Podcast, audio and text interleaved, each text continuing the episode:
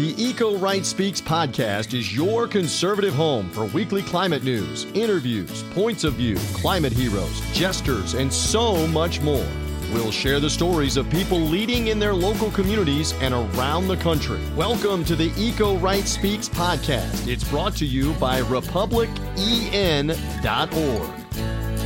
Hello, and welcome to the Eco Right Speaks your climate focused podcast produced by the team at republicen.org.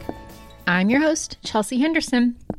Can you hear the tension in my voice? At the time of recording, I'm putting the finishing touches on my book, Glacial, which weaves the partially untold story of the history of the politics of climate change over like 55 years. It's basically all that I think about now that the countdown to the manuscript's due date is in the single digits, which is why I'm talking about it now. And you can be assured that I will continue to talk about it, probably to death, until it comes out in August of next year. Way before then, you can enjoy my conversation with Sarah Beth Aubrey, the CEO and founder of In Climate Communication uh, Conversations, a growing network of industry professionals representing the food supply chain, including the energy, agriculture, and natural resources sectors that work to better understand and ultimately guide the conversation around climate change in Indiana and now expanding to other states as well, which you will hear in a minute. Sarah Beth is trying to demystify how we talk about climate change, or even bless that it's okay to talk about climate in her networking community. Sarah Beth has twice been named a 40 under 40 agricultural leader to watch. She's been featured on Forbes.com, the Indiana Business Journal, top producer, and writes the Farm CEO Coach syndicated column. Let me just say that she is so easy and fun to talk to, which is why I think she must be really ex- an excellent broker in climate conversations. Listeners, I will deny you no longer. Stay tuned for my conversation with Sarah Beth Aubrey.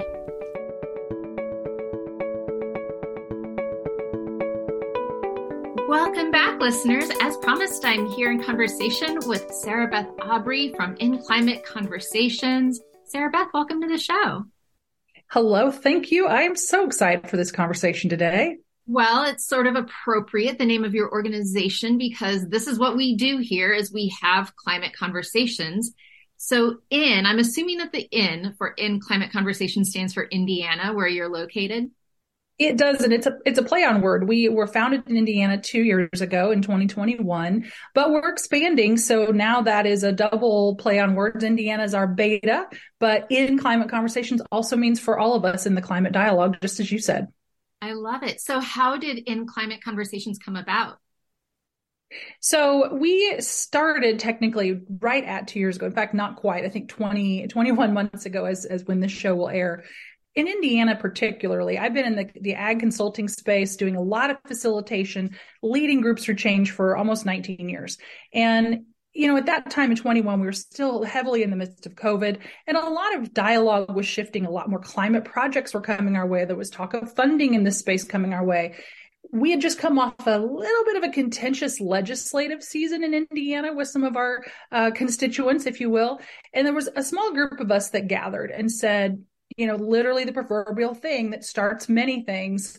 We ought to have more of a climate conversation. Do should we as a state NAG be having a climate conversation and famous last words, somebody should do something. So that ended up being me at that point. And from that conversation, we began to do a call out meeting later that summer by June. We invited a variety of agricultural and, and um, ag to energy groups to the table. And I think that was in mid June of 21. Literally, I just stood at the front of the room, Chelsea, and asked these 20 it was probably 20 groups that showed up because climate was still a little bit difficult to say in Indiana two years ago. I literally stood up in front of the room and said, Do we want to organize? Do we want a group? Do we want to have this dialogue in a more formal way? And there were several groups that stepped up, and, and so here we are. So then, are you convening sessions um, with different constituencies, mostly in the ag and um, sustainability space, so that they can talk to each other and you're facilitating those conversations or you know what it, how does you how do you work structurally yeah, well, that has evolved and it continues to evolve because with any new-ish and new group, you're a startup. Mm-hmm. So you see what works, you realize there's a there there, mm-hmm. and then you continue to grow. But a couple of the things that we do. So yes, to your point, we absolutely convene partners, providers to one another and providers to the end consumer, whether that end consumer be at the beginning of the chain in the agricultural producer and rural landowner, or the middle of the chain, the distributors and wholesalers that sell through and to each other to service that chain, or at the other end of the chain, which is you and I as we become consumers of food and fiber and, and fuel products based upon that chain. So that's really what we're doing. We're trying to convene players, and this is companies, trade groups, associations within any one spot in that place. And we're literally saying, you know, who are our partners here? We're we're all collaborators in this space, whether we all work together or not right now. But one of the big things we recognized early on in this process that continues to be a space we're emerging into more heavily is education we recognize with the exception of a couple of our global based companies that already had ESG frameworks and doing that reporting might have been publicly traded, with the exception of a couple of those, most groups, even representing thousands upon thousands of growers in the state, weren't necessarily well versed in climate language, weren't 100% sure how to address the topic with their customer constituent, didn't want to um, were somewhere afraid to step out and do so because they weren't sure what language to use. They weren't sure what some of their positions were on various topics because their teams had either talked about them, put it aside, talked about them, disagreed, or not talked about them at all. So we're so education, convening, and really trying to make we literally use the word we're building a productive and practical dialogue around climate for agriculture in the state and beyond. Well, I think that what you said about not having the right words or the right language is really important because when we don't know how to talk about something, then we retreat, right? Because we don't want to say the wrong thing. We don't want to convey the wrong meaning. And so I think that's a very human response to be uncomfortable speaking about things that you don't have the vocabulary. Like I am not going to go talk about medical things because I don't have the terminology, I don't know anatomy, you know, that kind of stuff. So we all tend to um to feel better when we understand not only what the words mean but the consequences of different concepts. And with climate change it is really complicated. There's a lot of science, there's a lot of economics and so I think that's great that you're facilitating um, this learning, this education, and um, you know, especially with the ag and sustainability side of the equation, to me, that is really kind of the next big conversation that we need to have as a nation. So you're starting it in Indiana. I know there's a farm bill that is going to have to go through the federal government, uh, the Congress, um, this cycle, this congressional cycle. And I'm sort of looking at that and thinking, this is going to be another climate bill, right? Because climate change so impacts how we grow our food, where we grow our food, and I think there's a real opportunity for farmers to be part of the solution.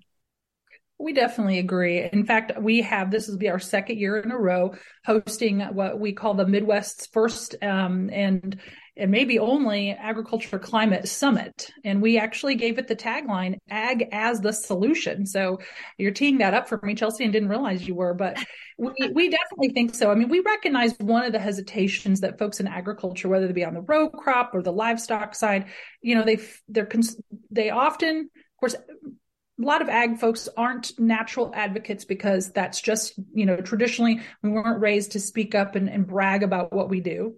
But we've learned in our industry now through other things that we're working on besides and before climate that yes, if you don't share your story, someone else will write your narrative.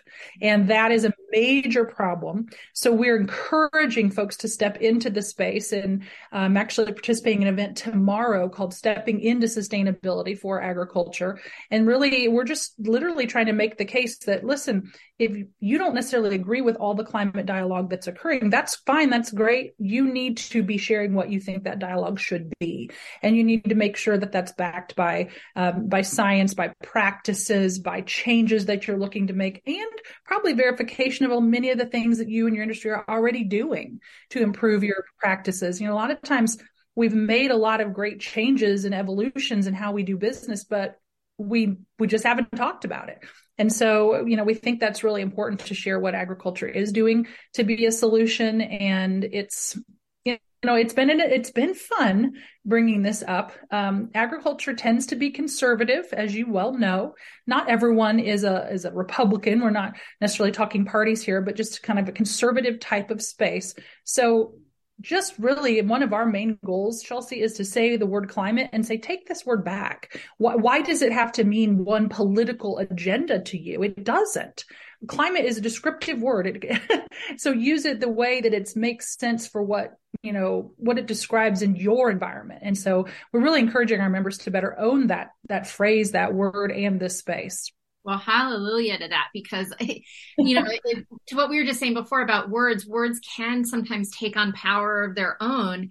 And I think part of the reason why the words climate change have been associated with a more liberal agenda is because there was a, you know, about a decade of time when, um, when the Republican Party itself kind of retreated from talking about climate change.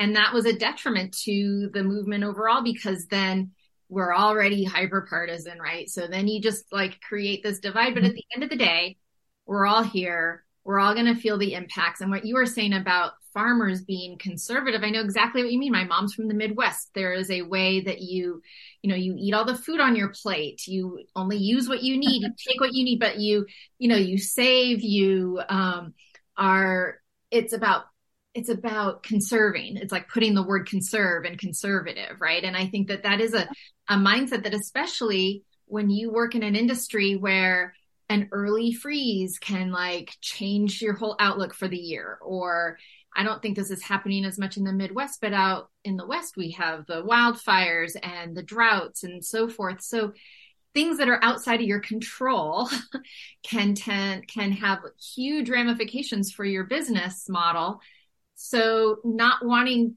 you know, I, I, think I can imagine that there's a tendency to want things to be the same and to want things to be how you're expecting them to be without those other wild cards thrown in. Yeah, you know, you're right about the Midwest in many places, but what I tell people in this space is you can, can you can maintain those your conservative values and and still talk about climate. Uh, they're not mutually exclusive. One does not, de- you know, deny you the other. Um, and we've we've done a poor job as a society uh, creating that narrative that it belongs to one uh, one side of point of views. I wouldn't even say one party, and that's just not going to cut it. Um, I will tell a funny story that I told you in our prep time, where when we started this two years ago, it was still just. I mean, it's like we just didn't say climate in Indiana.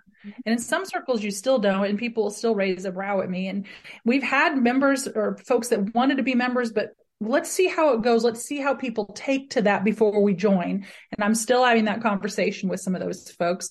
But literally, when we started this two years ago, I had a, a state senator say to me, Well, hon, if you turned into a liberal, and I just was I was stunned and all I could do was laugh out loud because it was most it was an awkward moment but it was also just it was funny, but then as when I got home, I thought, that's when I really started saying, no, we, we need to change the dialogue. We need to reown the dialogue.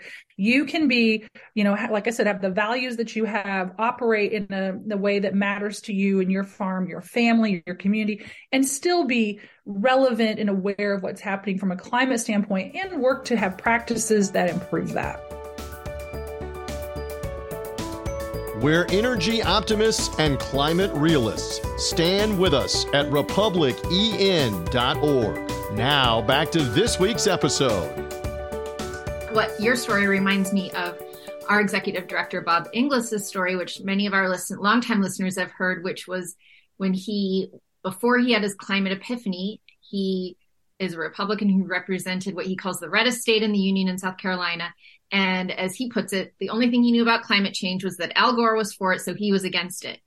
And then he was running for reelection and his son had just turned 18 and his son was like, listen, dad, I'll vote for you, but you got to clean up your act on the environment. And that combined with a trip to Greenland and Antarctica with the science committee and just kind of a confluence of influences all at once made him realize this is something that I can own and that I can talk about because now I, you know, he, he walked away from the talking points, right? He walked away from the script that had been handed him and expanded his vocabulary, expanded his worldview. And so here we are today doing what you just said, like trying to take away that barrier that you can't talk about this issue if you your ideology leans one way or the other this is again something that is going to impact all humans of you know whether you are living someplace urban or rural here or in other countries and so we might as well just figure out how we can all carve out our own little niches to be part of the solution we can, and every organization, entity, you know, has a role to play. And that's one thing I would like to mention about our in climate and, and just our views in general, whether it's our group or those those around us. We don't kick anybody out of the climate conversation. We also think that's terribly unproductive. Uh, know, there are some groups I'm part of, or or some conversations I'm part of where you know we're demonizing one industry and saying there's another industry is the only way. You know there are transitions going on and we recognize those but we know that for all of us who are here now the organizations that are here now if you're here now you need to own your space and, and what it, what do you need to do from a practice change or or whatever it is. And for us with with the discussion around climate if we go back to farmers one other really important thing and this is where i think we've started to build a bridge with agriculture legacy is so so important. It's not just relevant or important. It's it's a fact of life. It's it's true to the core to the identity of, of a lot of folks in agriculture um, because they usually came to it most in most cases by some form of legacy with a family member or something. And many people in agriculture want to leave their legacy for someone someone else and so when you really begin to look at this discussion from that standpoint um, the conversation gets so much easier and it's just a lot more comfortable to have as well I bet. I bet. So you mentioned that you're expanding to other states. Can you say what those states are, or is it still? We don't have any. Well, we don't have any specific um, expansion groups or beta we, or chapters yet.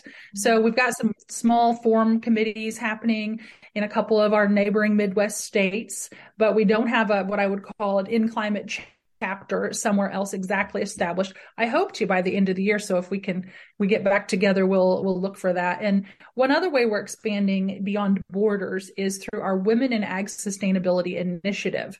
So this is a brand new program that In Climate is pulled together. It will launch formally on June 26th here in Indiana at our uh, Ag as a Solution Summit. We're going to have a special function for women in ag sustainability the reason we wanted to go there is we recognize that there is a burgeoning number of career opportunities in this space, a lot of which women are stepping into very readily, whether it's because today in agriculture, many colleges and universities graduate more women than men.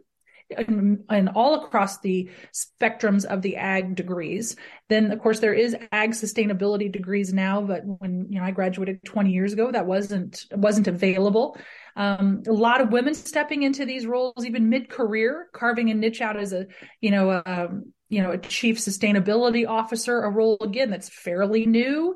And I'm finding that it's just something that women tend to be very passionate about. So we we're kind of a boots to boardroom group. So we've got your conservation agronomist ladies that are out in the field. They've got their soil probes, they've got their four wheeler, they're checking stuff, they're measuring the carbon in the soil, all the way over to women, perhaps more like you and I, that are in the industry, and and you know we're we're doing these kinds of very forward facing, broad industry things, uh, it, you know, literally in the boardroom, networking with companies and and trade organizations. So we're excited to see where that goes, and that will be. Uh, a launch and we'll be doing a lot more functions with that online. So it's kind of a borderless effort for us. I love that. That's amazing. It reminds me, um, she would probably kill me if she knew I was telling this story, but my best friend from college, her daughter is a senior in high school applying to school they kind of have the typical mother daughter relationship where you know anytime my friend asks her daughter a question she gets you don't know anything mom just don't talk to me about that mom so she really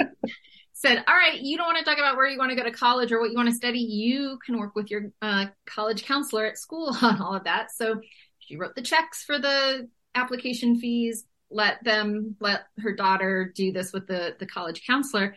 And then the acceptances started to come in. And she got into um, a university um, with like almost a full ride. And then my friend's looking at the fine print and she's like, you got into the school of agriculture. Did you really mean to apply to the school of agriculture? And of course, her daughter's like, shut up, mom. You know, and she's like, I think it was a mistake that she didn't mean to, but I'm sure they were like, young woman from a very urban major US city wants to come to our rural state and study ag. Yes, let her in. That was like my reaction that I was thinking. And um, I don't I have not heard whether she's going to do that. Maybe a, a, a mistake becomes a happy career opportunity. Who knows? Um, there are a lot of opportunities in this particular career segment for sure. So hope she chooses it. Yeah. Do you know, do you work at all with the um, Indiana Conservative Energy Alliance? Yes, we have. Uh, we have partnered with them through various functions. I believe they attended and sponsored actually our summit last year. So, yes, we're getting to know, uh, you know, there's a lot of groups in our state, surprising to others that are popping up and, and taking on different niches within this space and, and, and striving to get to know each other. So, um, Sarah Beth, if any of our listeners want to learn more about Inclimate um, Conversations, where do they find you? Well, we'd love for them to learn more, and they can find us at just that at the, our website, inclimateconversations.com. So there's plenty of activity over on that page about what we're doing. They can see some of our past events, see our members, and then obviously we do have our summit coming up, and so it would be uh, I couldn't be more excited to promote that again this year. So it's June 26th is the evening before the Women in Sustainability event. And this is an open to the world event. It's a ticketed event. It's our primary um, income stream for the year for In Climate. So it's a ticketed event. So they can get tickets to the Women in Sustainability function as well as to the full summit, which is on the 27th from basically i think we're starting 8.30 so 8.30 to 4 and that's at the hendricks county conference center in the indy metro area. They can see it all there. And yeah we'd love to have people come and learn more. Last year we had a lot of fun because we brought nonprofits uh, agriculture energy farmers government all together in a room for our first uh, session. And that was one of the first times that that's happened with that kind of diversity. And everybody stayed pretty civil. Nothing, you know, we had legislators in the room as well from the state. We had a really good conversation and we are planning to do that yet again. Well, good luck with that. I can't wait to hear more. I would love for us to continue this conversation um, as you continue to spread your reach and get the word out. And we um, would definitely i if you have a link to registration i'm happy to include um, registration for your event in a weekly newsletter that goes out to some of the republicen.org's um, membership. So anyone um, that gets that newsletter could click on it and if there is a, a virtual component that they could tap into you don't have to be in indiana to be part of this conversation it sounds like Yes, and I will definitely get you that. We'd love to have them there and and just really excited that we can be you know in a space where this conversation is getting easier. It's we're the solutions are not they're not all in place and that's okay. Where we need to be is we need to be in a place of being open to the dialogue. So thank you for facilitating that through your podcast as well.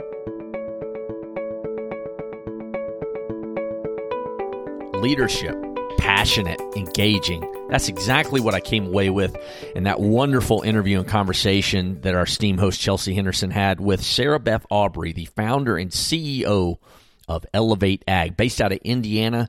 He's also the leader of In Climate as well. Find out a lot more information about what Sarah Beth is involved with, which is a whole lot that she's got going on at www.sarahbethaubrey.com or on Twitter at Sarah Beth Aubrey. That's R E Y at the end. Thanks to everybody for joining us. I'm Price Atkinson. Chelsea Henderson She's taking a little time off here uh, to get that manuscript finished for her book that she is working so hard. And speaking of passionate, she is working passionately on to get that baby done. So you'll have me just flying solo here in this last segment. But you can listen to a new episode of the Eco Right Speaks again every single week New episodes drop on Tuesday, wherever it is you listen to podcasts Spotify, Apple Podcast, Stitcher.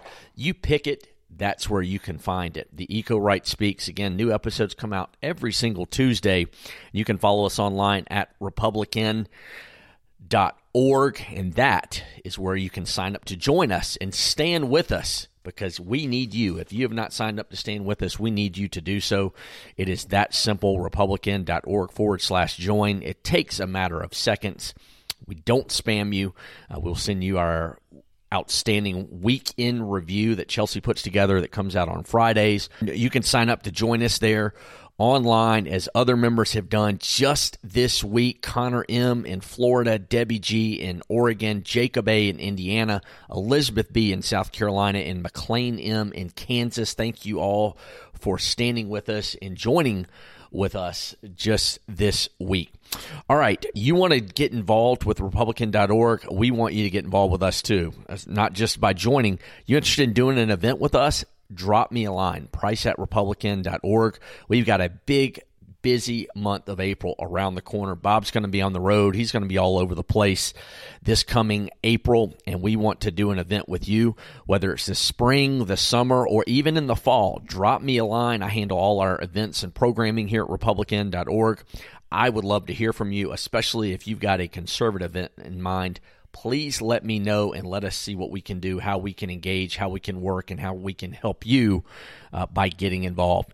All right, coming up next week here on the Eco Right Speaks, Christina Jones, an accomplished hunter and outdoors woman from New Jersey. She also volunteers with the National Wild Turkey Federation, an avid outdoors woman. I think you're going to really be interested in fascinated by this conversation that Chelsea has with Christina Jones, an accomplished hunter from the state of New Jersey. You don't want to miss that coming up next week here on the Eco Right Speaks. Again, Apple Podcast, Spotify, wherever it is you get your podcast, hit that subscribe button so we can have this podcast delivered right to your fingertips every single week. But until then, next week, when Chelsea Henderson returns joins me here in this final segment. I'm Price Atkinson. Thank you to everybody for listening. Thank you for taking the time, investing your time each week into the podcast. We will talk to you on the other side coming up next week. Thanks for listening to this week's edition of the Eco Right Speaks podcast, brought to you by the team at republicen.org. Make sure to visit republicen.org to learn more and find out how you can be a local eco right leader.